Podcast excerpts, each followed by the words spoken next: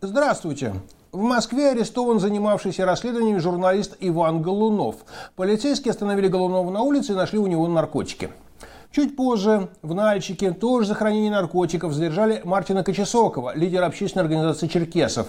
В Москве эти операции проводить сложнее, чем в провинции, поэтому Голунова отпустили под залог, а Кочесоков остается в следственном изоляторе.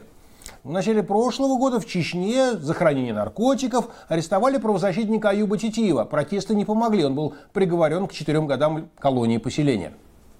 Брюс Ли говорил, что боится не того противника, который знает тысячу ударов, а того, кто отработал один удар тысячу раз. Российские правоохранители умеют находить наркотики у неугодных.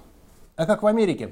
В США право на свободу слова защищено Конституцией, однако Конституция не может гарантировать личной безопасности журналистов и критиков власти. В США, как и везде, были и есть коррумпированные политики, жестокие полицейские, несправедливые судьи. Поэтому журналисты и правозащитники также регулярно сталкиваются с угрозами и преследованиями.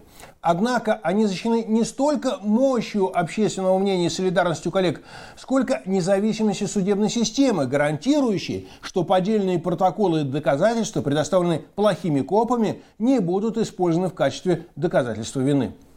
Я потратил некоторое время на поиски американского сюжета, схожего с делом Ивана Голунова, но ничего не нашел.